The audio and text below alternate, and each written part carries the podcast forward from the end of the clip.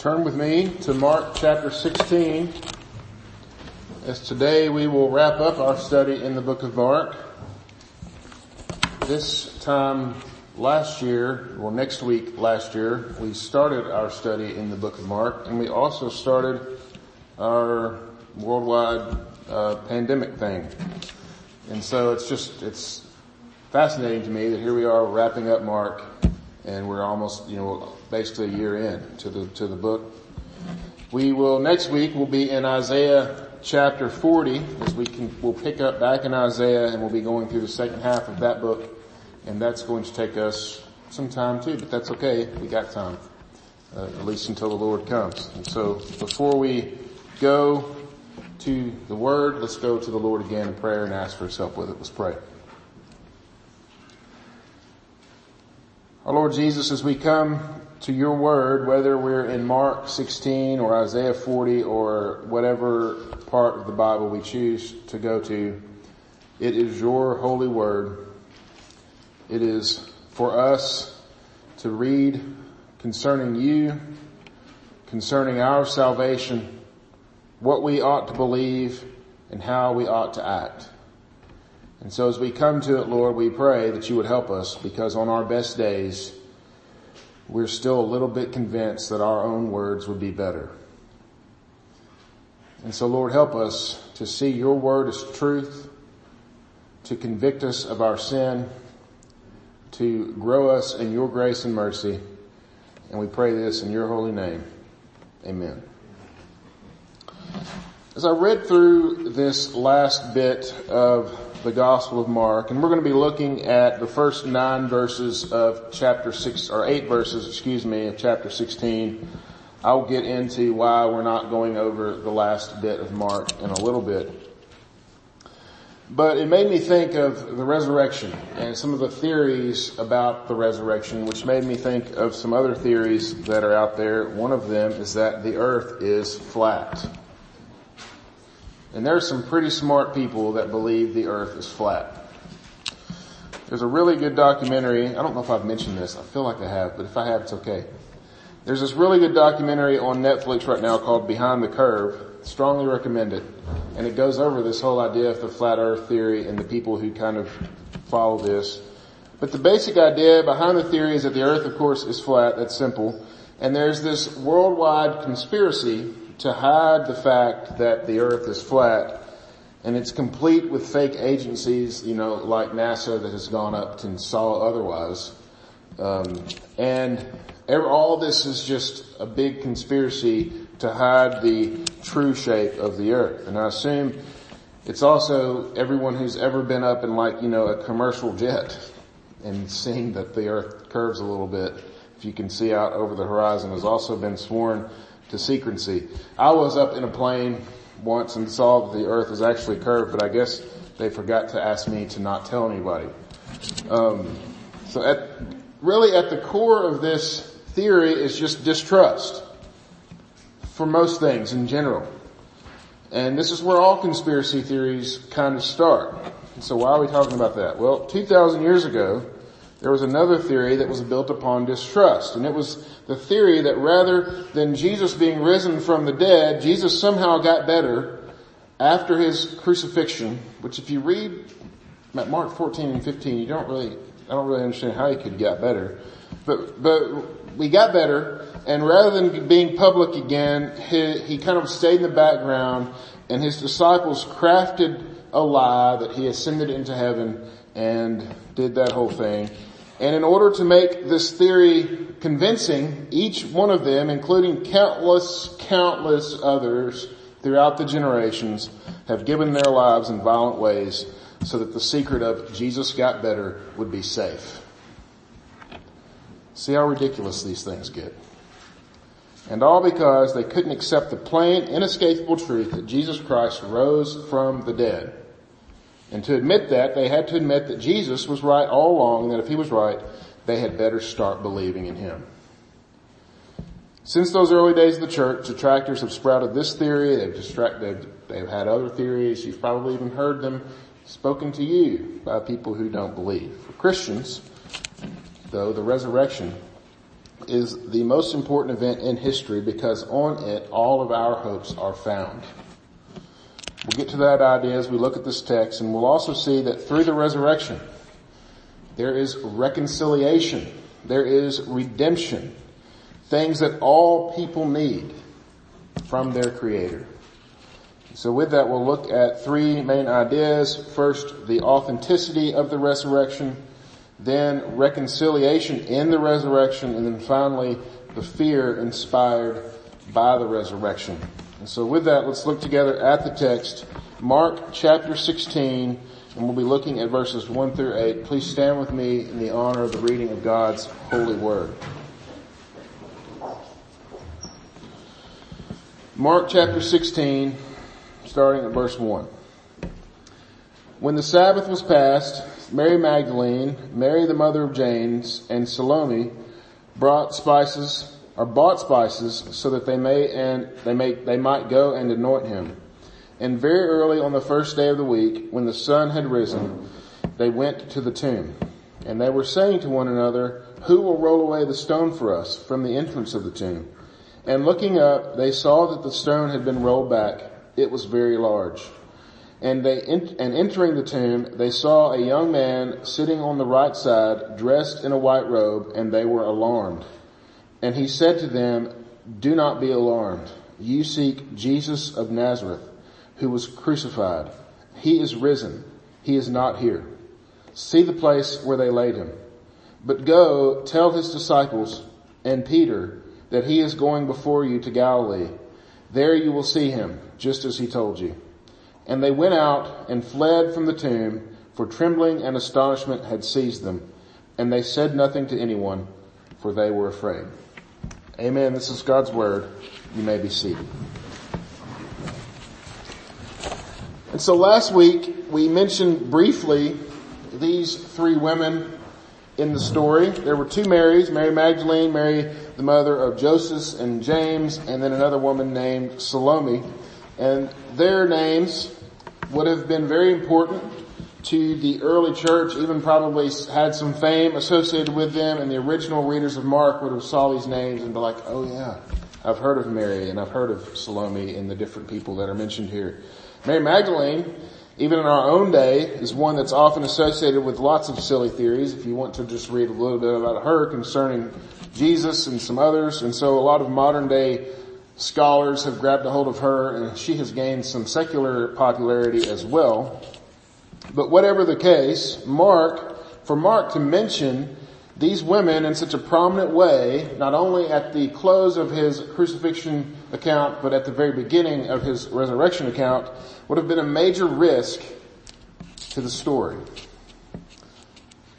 Because they were women and women's place in that society wasn't very high. One of the great th- things about the truth of the gospel is it is the hope of all people.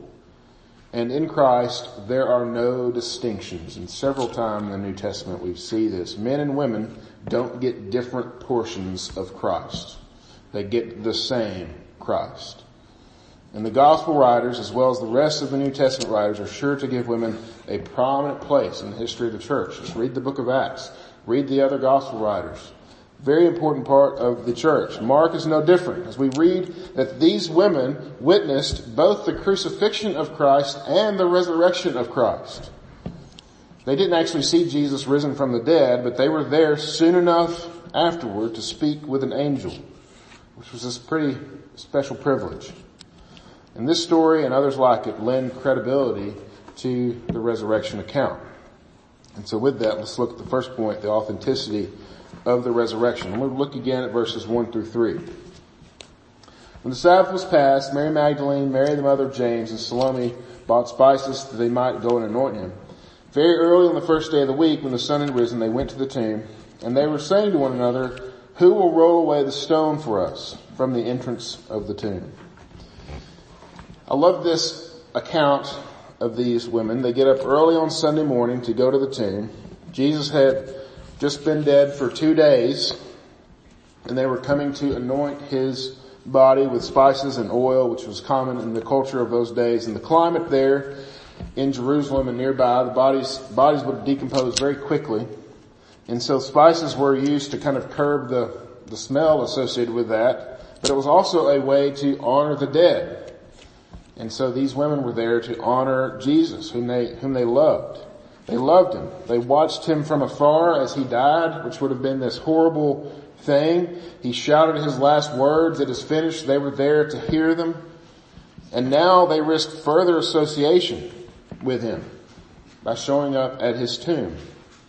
Remember Joseph of Arimathea had Jesus buried in his own tomb and the guards, there were guards placed at the tomb. We read about that in another part of the Gospels. We also read that the purpose of these Gospels were to, or the purpose of these guards were to keep the disciples from stealing the body of Jesus. Because Jesus had not kept it a secret up to this point that the grave was not going to hold him. It wasn't as if he was going to give his life and then that was the end and now we could go visit. No, he was going to give his life and on the third day he was going to rise. And so the Jewish authorities, you know, they wanted to maybe keep this from happening and the, the Roman authorities were also didn't want anyone taking the body of Christ or Christ somehow escaping.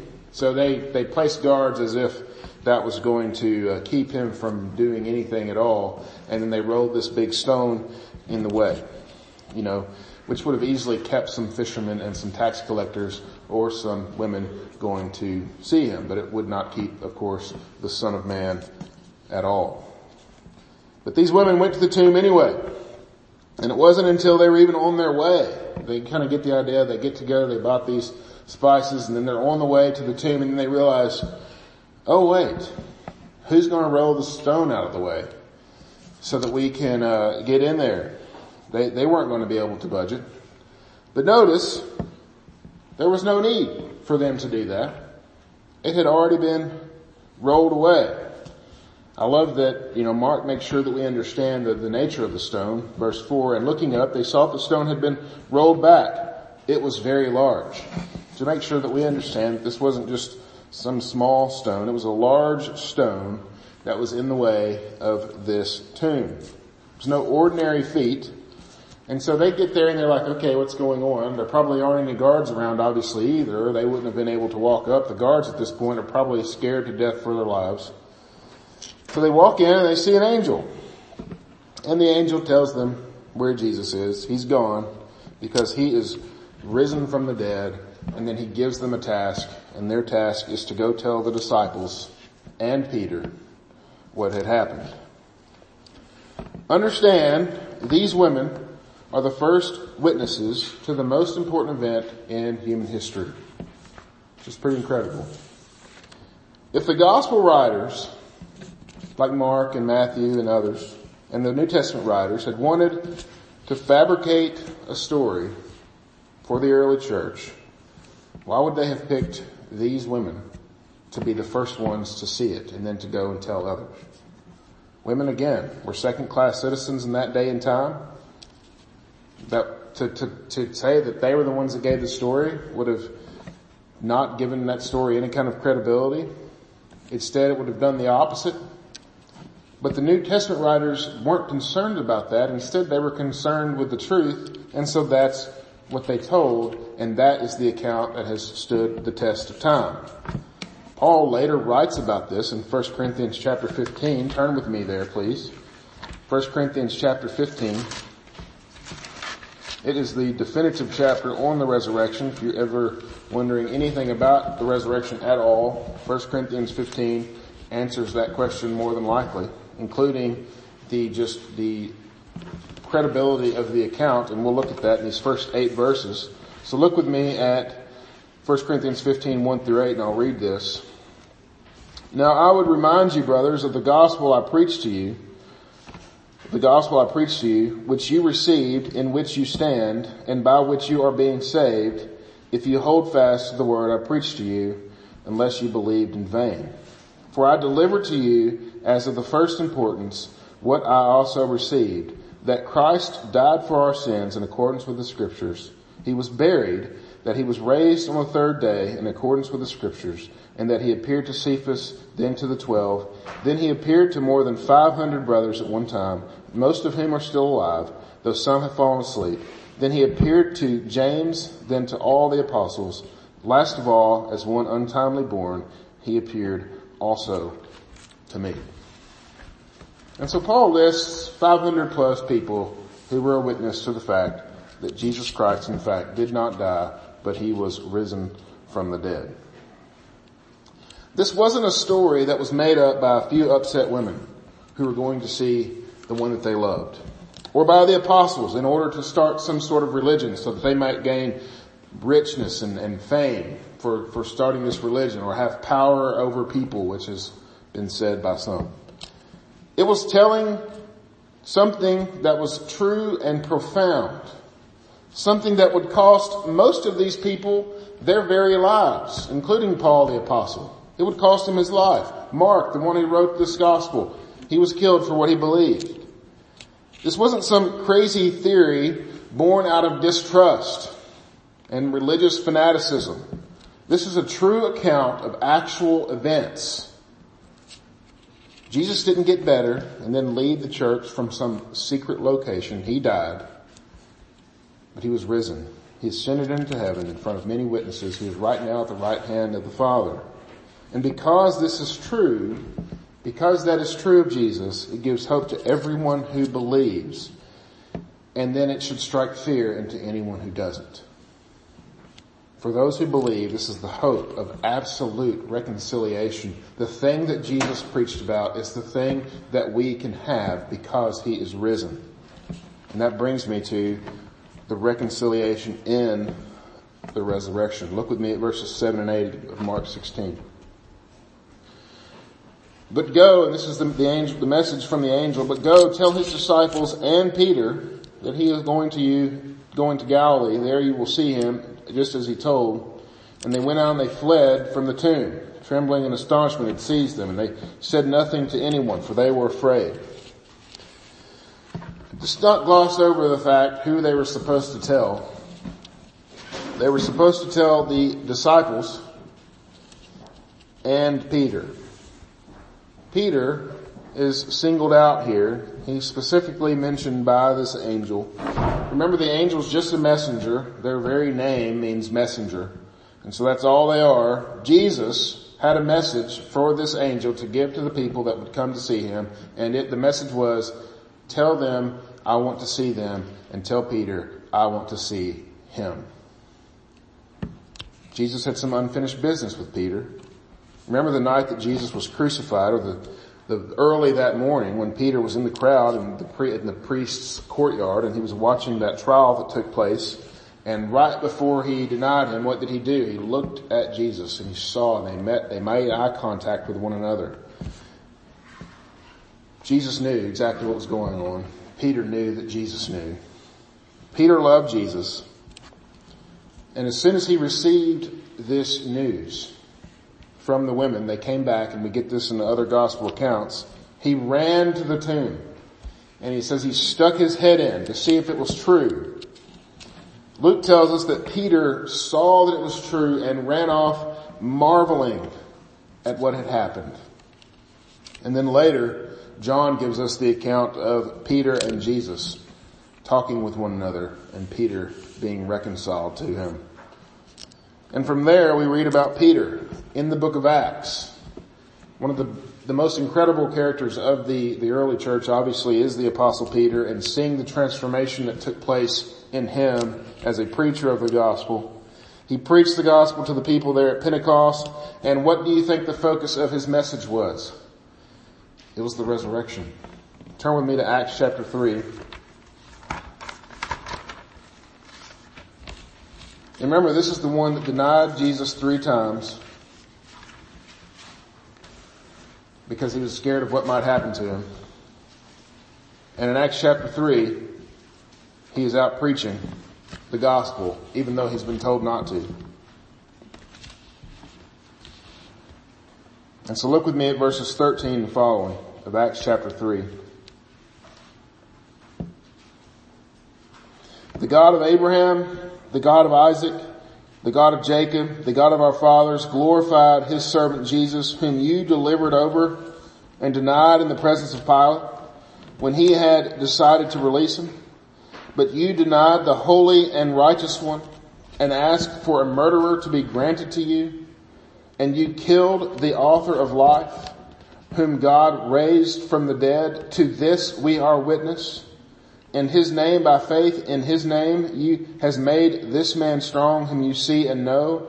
And the faith that through Jesus has given the man perfect health in the presence of you all. And now, brothers, I know that you acted in ignorance, as did also your rulers. But what God foretold by the mouth of all the prophets that his Christ would suffer, he thus fulfilled. Repent, therefore, and turn back that your sins may be blotted out. This is, he's telling this to the Jewish leadership, the ones that crucified Christ. Repent that your sins may be blotted out, that times of refreshing may come from the presence of the Lord, and that he may send the Christ appointed for you, Jesus, whom heaven must receive until the time for restoring all things about which God spoke by the mouth of his holy prophets long ago. And he goes on. Fantastic passage, Acts chapter 3. Notice the trajectory of his sermon though. Hey people, you did these horrible things. You killed the author of life, but he's still alive and in him your sins can be blotted out. Those sins that you committed can be blotted out. Not only that, but there's a time of refreshing that is coming when Jesus is going to restore all things.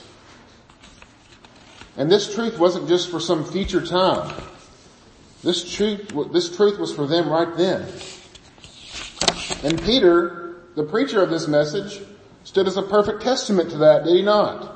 Peter who watched Jesus be tried and denied him three times has now found reconciliation and now is going to go on and serve him faithfully until his death. Because in Christ there's reconciliation. Your sins are blotted out. There can be a time of refreshing. But notice what this requires, what Peter says this requires, repent and believe. For Christians, repentance should be a normal part of our lives. When we wrong others, when we wrong our Lord, we go and we find reconciliation. The Lord is, is free and He will give us that reconciliation and He wants us to experience that freedom that we have in Him.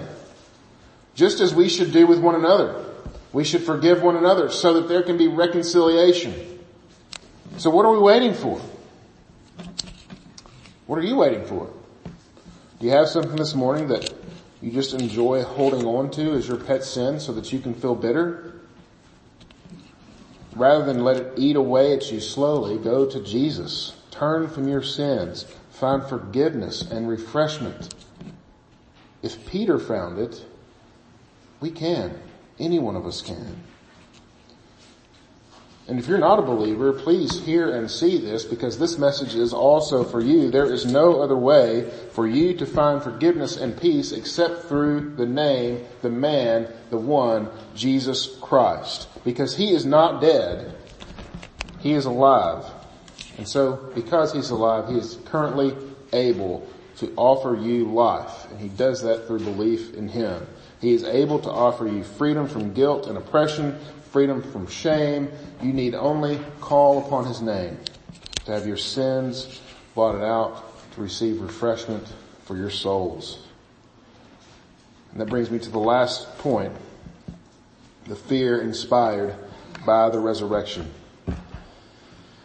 And so Mark chapter 16 verses 9 through 20, there's this whole other section that is associated with the last part of Mark, but probably were not actually written by Mark, probably not in the original version of his account. There's nothing wrong with these verses as you read them.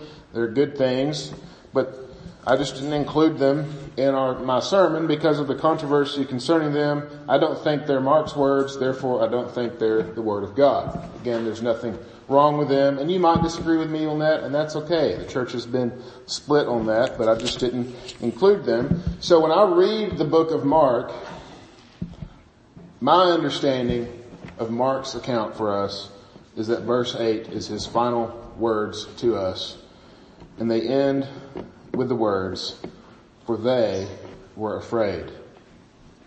It's an interesting way to end a book. And if this isn't the first time that you've read Mark, this may come as a bit of a shock. But as we've read through the book of Mark and as we've studied it over the last, over the course of the last year, I think that you could say that this has been a common theme, has it not?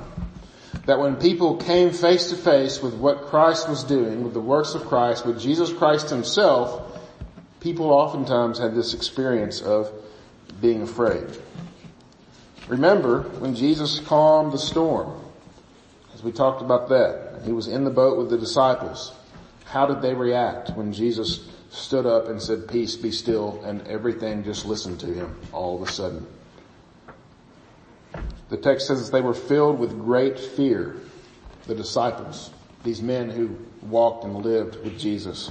They were filled with great fear and said to one another, who is that, or who is this that the wind and waves obey him?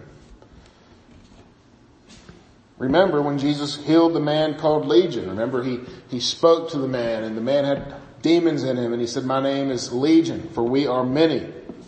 And he drove those demons into the pigs. Remember that. And Legion had, had just been a nuisance to the people of the land and they thought of this man, Legion, as just one who was this horrible individual and who had demons in him and they scared everybody.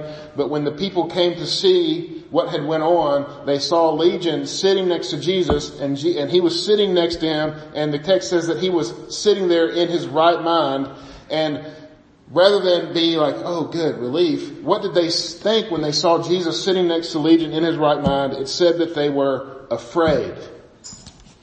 Not of Legion, but of one that was sitting next to him, Jesus. And when Jesus was transfigured on the mountain, they were afraid. They couldn't find the words to say to this one that they had, they walked and they lived with. They didn't know how to ask him questions about what had happened. And when we read here that Mary and Mary and Salome were afraid, that they were trembling and full of astonishment. Could it be true that Jesus who said he would be raised from the dead, that it actually happened? Why would Mark choose to end his account with these words? Well, it helps us to see how he began his account. So turn with me back to Mark chapter 1.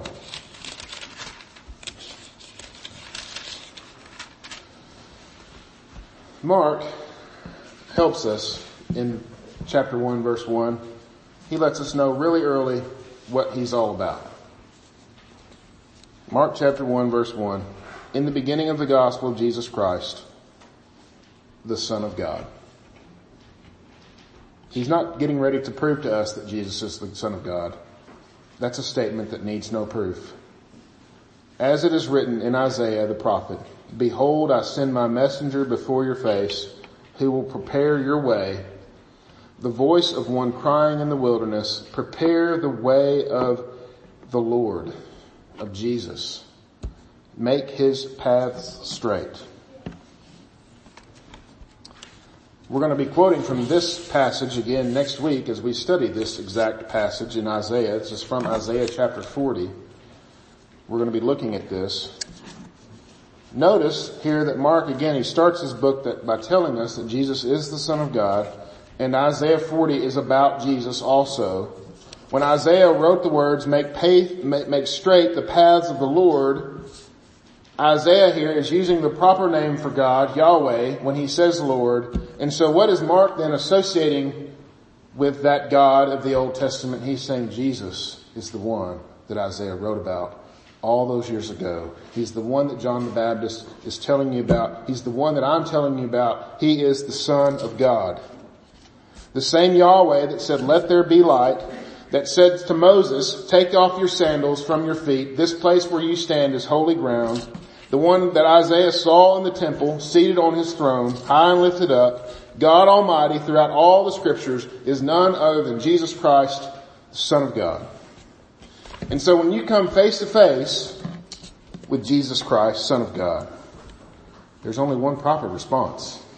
You fall on your face and you worship. You walk away with reverential fear, reverence for the Son of Man, Jesus Christ. It's what he deserves.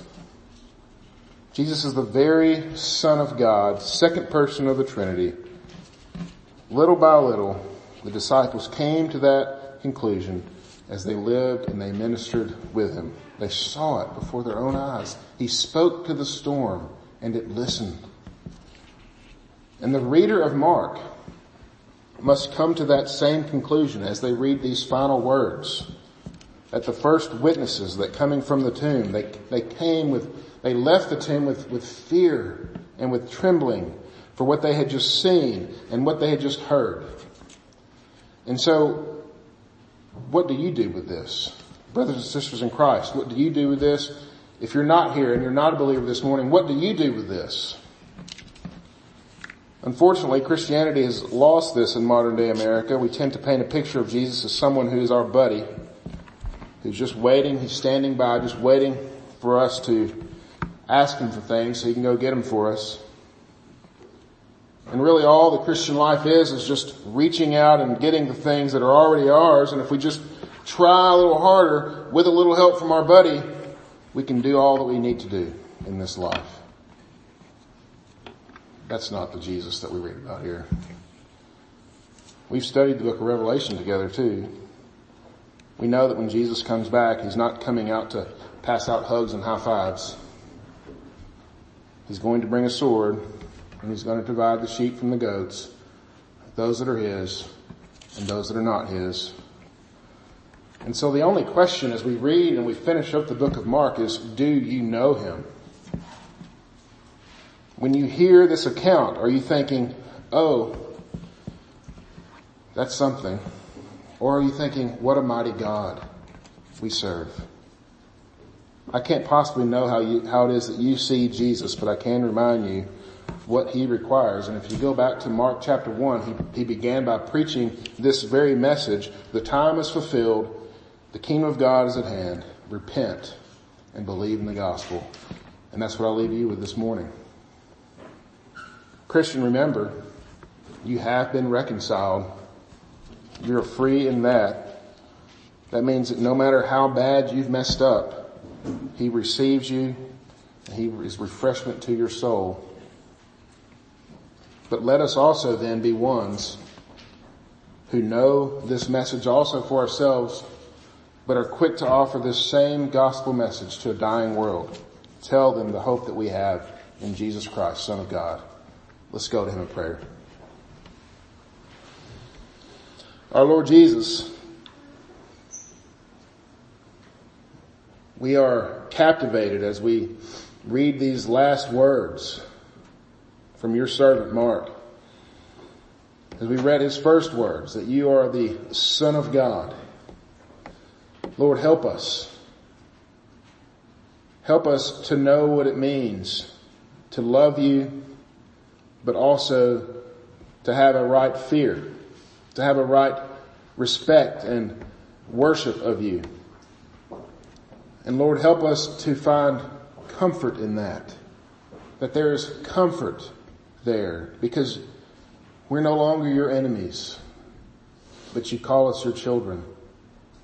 And so Lord, help us to find comfort for our souls, to find rest and refreshment there. And where we find it, that others might find it also and that we would be faithful to preach the plain message of the gospel. We pray this in Jesus' name. Amen.